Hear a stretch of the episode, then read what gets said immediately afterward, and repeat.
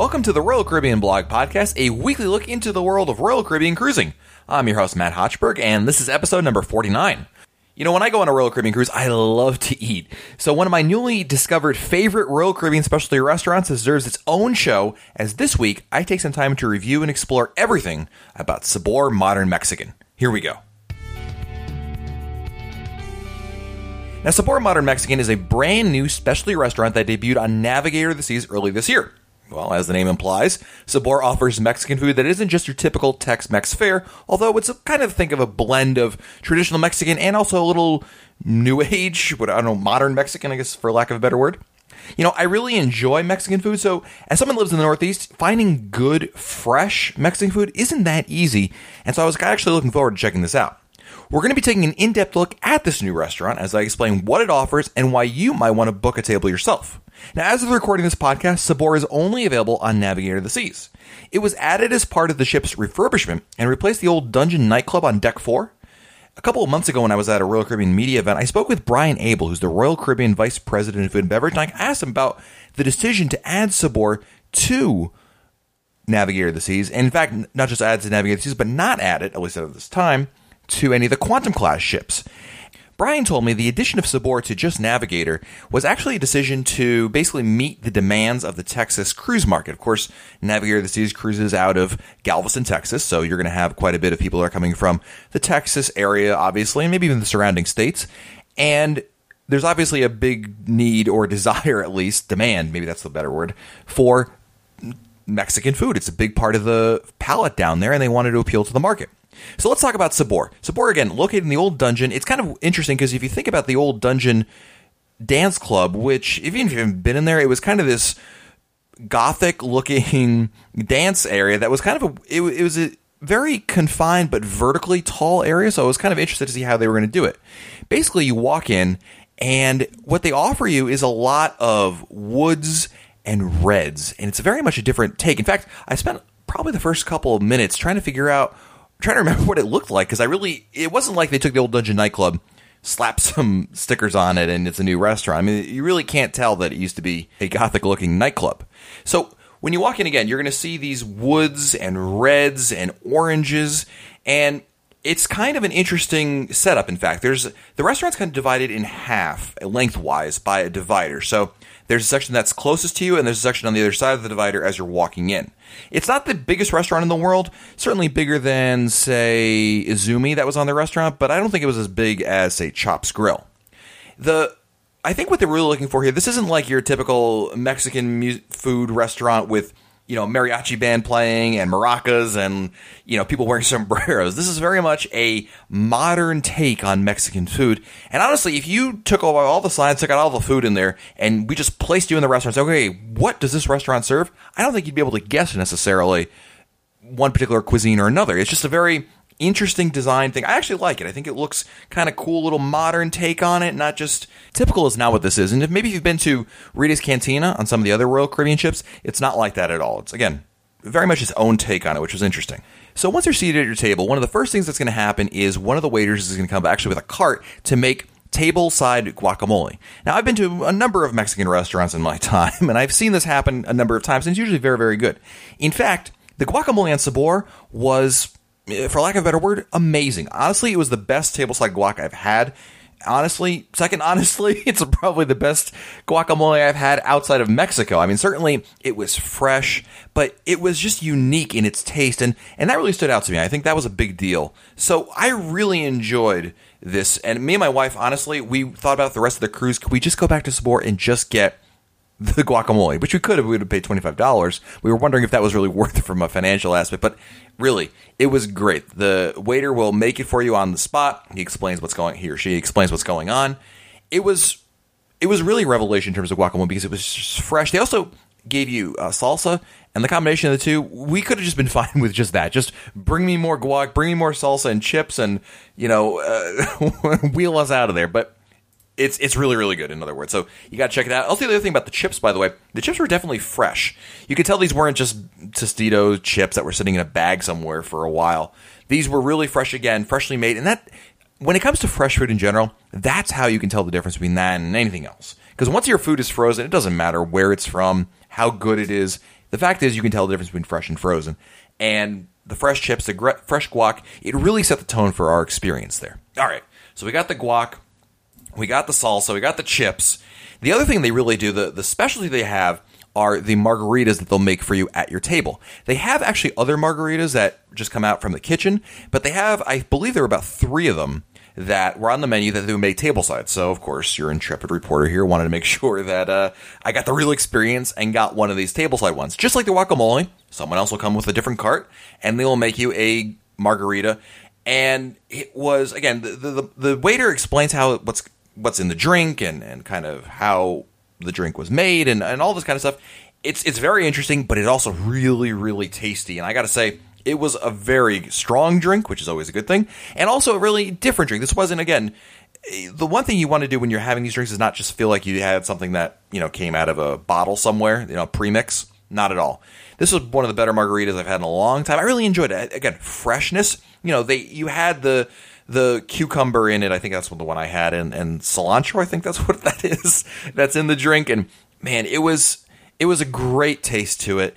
And I got to say that the margaritas, you know, they're twelve dollars, which is a little pricey when you consider what drinks are on Royal Caribbean cruise. But I will say it was worth it.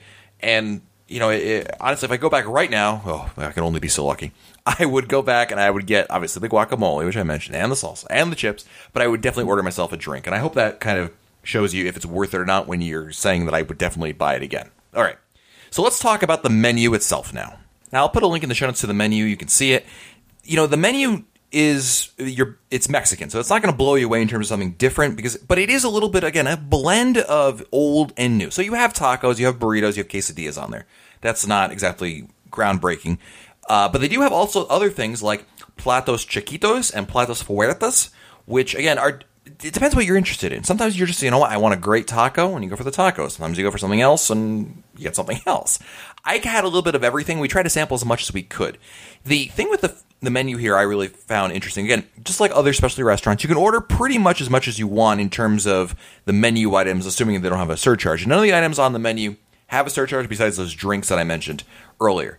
We tried as much as we could. The thing was, of course, we probably loaded up on way too many chips and guac and salsa earlier, but that's all right. And certainly next time I go, I will definitely fast for the day. If, I would say I will, but you know, it's Royal Caribbean. I'll be hungry within an hour of everything. So, uh, anyway, eating. So, yeah, the food was interesting. We had a lot of different things to choose from.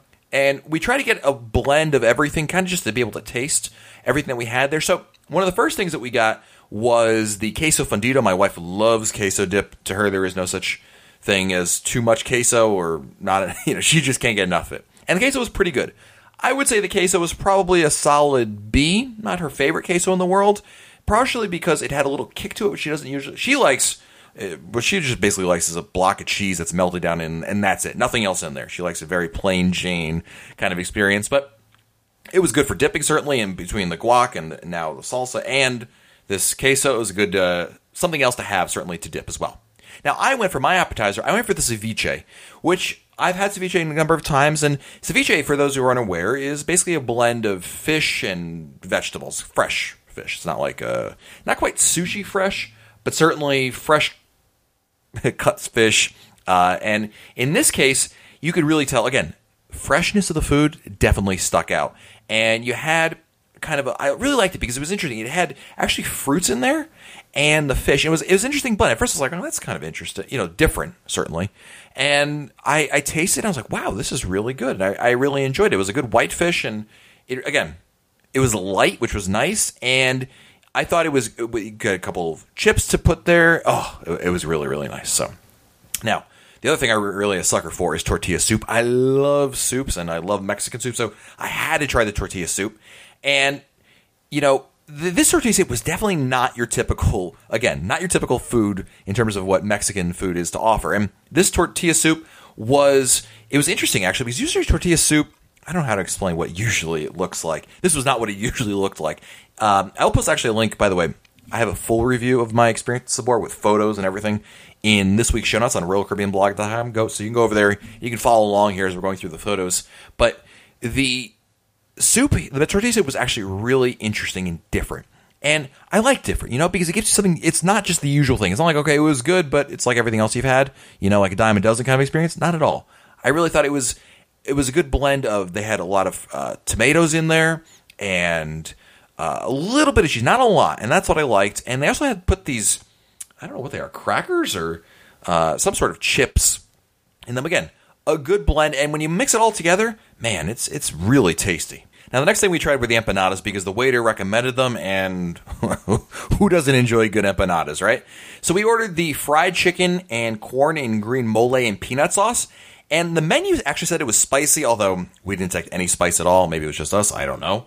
But the empanadas were, again, different. And, and I put in the review, they reminded me of a spring roll that you might get like at a Thai restaurant because it wasn't just, again, meat and, and tortillas essentially, fried tortillas. Because that's the that's the rub on Mexican, right? The Mexican food is always just a mixture of meat, cheese, tortillas, and and that's it. And you just get different combinations of it, but it's essentially the same thing. And this wasn't it. Again, a little different uh, texture to it. And what I did actually was I took again took the salsa that I had left over, which was amazing because I actually had leftover salsa, and I put some on top of it. Oh, it was so good. So I would definitely recommend it. Actually, it was really interesting and certainly a good side dish. So let's go on to our main courses now and my wife went for the the uh, queso quesadilla, which is, as the name implies, cheese quesadillas. And you know what? It's a classic. It's it's it, there's nothing you can't screw up quesadillas in my opinion, and this was a great example of that. And you know what? This my wife was interested in, you know, your typical Mexican food, and this came out.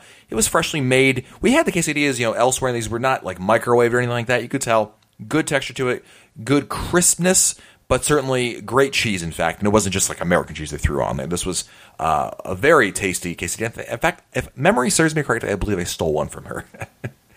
um, now, of course, the other thing that we really enjoyed were the side dishes. And in Sabor, there's a number of side dishes that you can choose from. The side dishes actually, uh, they're called the accompaniments. And you have the yuca barrel fries, calabacitas, Mexican rice, and Mexican beans. And it's kind of like if you've been to Chops Grill, you know that the side dishes are a big part of the meal. So we ordered pretty much, I think, one of everything to give it a try. And, you know, for us, the side dishes are what kind of really make or break a meal for you because they're these little things, you know, you dip your food in, you augment your food with, you grab a snack for. And this was really a, a good options, I thought, all around. Uh, we tried a, a little of everything the yuca fries, I think, were the best thing I tried. I tried the calabacitas, which are uh, roasted poblano peppercorn, black beans, and zucchini. Didn't love it. Um, maybe this is just my own personal taste, but I will say that it wasn't my favorite thing to order. But hey, you know what? It was part of the meal, and I tried it, and now at least I know. Now, the other thing that they're really big on here in Sabor is the dessert. And the dessert is there's a lot to choose from. And they have actually one of the best things they have are the chocolate banana empanadas. Dude, you gotta try them because it's their best thing they make here. Really amazing. They'll actually bring you a whole cart to show you everything and you pick whatever you want.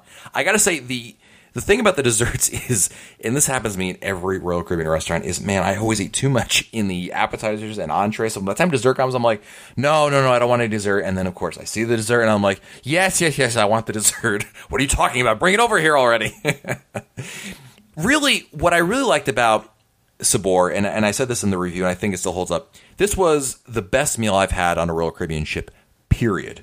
In the main dining room, at Chops, any other specialty restaurant, this was the best. And I think, again, freshness and the quality of everything that was there really made it for me a, a great experience. And if you want to look for what I didn't like about the meal, the side dishes weren't great. They weren't anything that I would write home about. And certainly, as you heard, I mean, the, the yuca fries were okay, and I didn't like that other thing.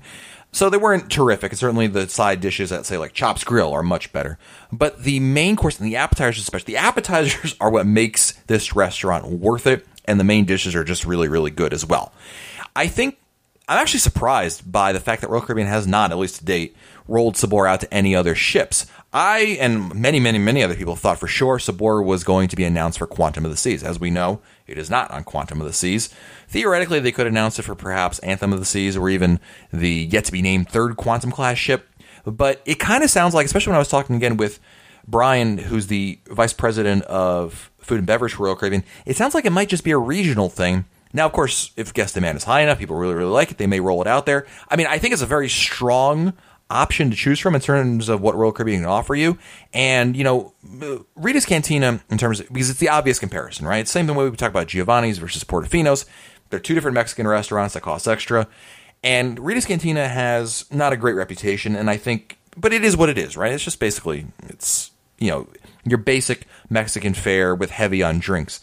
And Sabor is very much a different experience from that. And that's what I really liked about it. Again, it wasn't typical Mexican. I remember leading up to this cruise before Sabor ever opened to the public, people were talking all about, oh, you know, is it worth it? I can get good Mexican by me. Why should I go here? Again, this isn't this is not Chevy's, this is not Taco Bell, this is not any of those chain typical Mexican restaurants. It's very much a different take, and I really enjoyed it. Again, freshness. And the thing that really stood out to me, and something I mentioned to my wife as I noticed we were dining, is a lot of the people dining. First of all, the restaurant was full, but a lot of people that were dining there were not just guests, they were crew members. And to me, there is no greater sign of how good a restaurant is if you see crew members there, because again, crew members live on the ship. They're there every day, every week. They got to eat somewhere. And if they're picking to go and pay money extra for a restaurant like Sabor, to me, that says a lot. And I think that was a huge deal for you. Now, if you're going to go, oh, it's $25 per person. I think it was well worth it. The food is certainly worth it. And it, it's one of those things where, you know, again, I think it's a good value, especially for what you get. Again, great quality of food. And I really don't hesitate to pay that kind of a price. I mean, it's certainly cheaper than Chops, which is at $35 per person. And the freshly made food really stands out. I, it's just impressive all around, really. If I were going to give Sabor a rating, let's say on the grading, school grading scale, you know, A is great, F is fail, I would probably give Sabor a A minus. And I think again, one of the best I've eaten in a long, long time.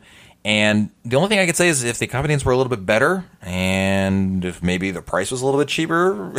I mean, here's what I would say, and my wife, if she was here, she would agree with me, is if we had the chance, if we could go back in time, we would have made additional reservations for Sabor. We ate there like on like the second to last night of the cruise. And I think the other night that we were there on the ship, we had eaten in Cozumel, so we were full. To me, there's no better way to recommend a restaurant than to say that you'll eat there again without a doubt. And if I, and not if, when I go back on Navigator of the Seas, you bet I'm going back to Sabor. So hopefully you'll be able to enjoy it. And if you get a chance to experience it, be sure to share with us what you thought about your experience there because I think it's going to be an amazing time. But I want to hear from what your thoughts are. You can always email us, matt at royalcaribbeanblog.com.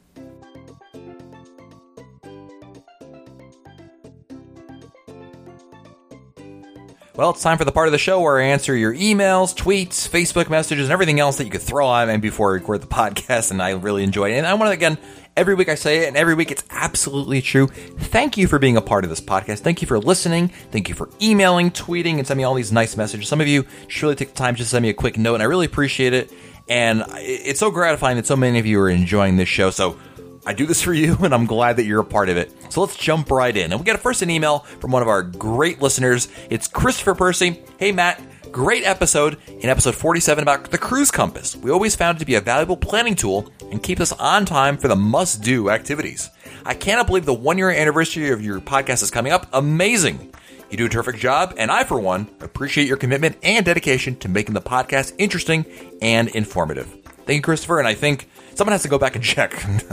but I think Christopher has written back to almost every single episode. He might have missed like the first couple, maybe two or three, but man, Christopher, I really appreciate you being a part of the show. And hopefully, Christopher, you and everyone else listening will be able to make to our live show that we're doing on July 30th. It's a Wednesday. I know, kind of a weird day, but you know what? Why not come back from work and have a little Royal Caribbean fun? July 30th at 8 p.m. Eastern Time, we're going to be doing a live recording of the podcast to celebrate, and hopefully you'll be there as well. Thank you, Christopher. Let's shift gears and go to Twitter, and we have a couple tweets here. First is from Sonic15E, Mike Eads. Another great podcast. You can't get this type of info anywhere. Thanks for the great work. 30 days to the next Labadoozy. Dude, you're that close to your next cruise? Ah, let Matt become jealous starting now. next, we have a tweet from Paul Westbrook, who writes, Great show topic, lol, because Paul suggested it. Thanks so much. Hashtag best cruise podcast. Thank you, sir. And Sean Wallace tweeted us, great show. Always love that lower outside deck. So peaceful. Never missed a few hours on last sea day relaxing in those chairs. I know, I love those chairs, dude. They're those wooden chairs that have a great view of the ocean. I just, it's a great place to lose yourself, you know, just to go there, stare out into the horizon, and then be like, after a while, be like, oh man, what time is it? kind of feel like I gotta go do something else. But it's a great place to spend some time. So I really enjoyed it as well. Back to the emails we go, and our next email is from John Moland, who writes Hi, Matt. John, Aussie John here from Sydney, Australia, longtime listener and emailers at WDW Today, and I'm really enjoying your new podcast. Thanks to Royal Caribbean Blog, we took our first Royal Caribbean vacation a few months ago on the Oasis of the Seas and loved it. It was our 25th cruise and the best so far. Thanks for the info, as it ensured a flawless cruise. Matt, we have just booked our second Royal Caribbean cruise on Allure of the Seas and could do with your help. I have a couple questions. Number one, can you recommend a strategy of booking and enjoying a cruise with 15 to 19 people? We are interested in group booking options, accommodation close by to each other, dining as a group, booking short tours, etc. Maybe a good show to talk about. You know, it's a good show, John. Uh, I think I'll answer it really quick though for you, but you know, maybe we'll have to do a group cruising episode sometime soon. Basically, what you should do first, though, you haven't done it already, is look into actually booking as a group. If you book a certain amount of cabins, and I forget if the number is four or eight cabins, I think it's eight cabins that if you book eight cabins, you get you're considered a group, and when you're considered a group, you get different rates, you get different benefits, and actually, the more cabins you book, the more benefits you get. In fact, it's actually really, really good, John, if you're the one organizing it, because if you get to be a group level, you get certain kickbacks as the organizer. so you can choose to keep it to yourself or share it with your friends, whatever. But it's really to your, your advantage. If you're booking that many people, you, um, you might be close to getting that number. So what I would do is actually call Royal Caribbean and talk to them about uh, you need the group bookings, or better yet, you know what, what I would do honestly in a situation like this is deal with a travel agent because stuff like this, especially groups, is a whole nother ball game. So I would contact a travel agency, let them talk to them about it, and kind of give you the better options. At least consider it, and if not you'll you can book things. Of course, traveling with a group that large, you probably want to make sure you do as much planning in advance as you can. Certainly, any shows that have tickets that you can get. Get those in advance. Make sure everybody's on the same page with that. Make sure also that all your reservations are linked together. And linking your reservations is an important thing. I'll actually put a link in our show notes today on RoyalCaribbeanBlog.com, John, about how to link your reservations. Because what that'll do is make sure that in your main dining room seating, you'll all be together. And it can definitely help in terms of just keeping all your reservations and things like excursions together.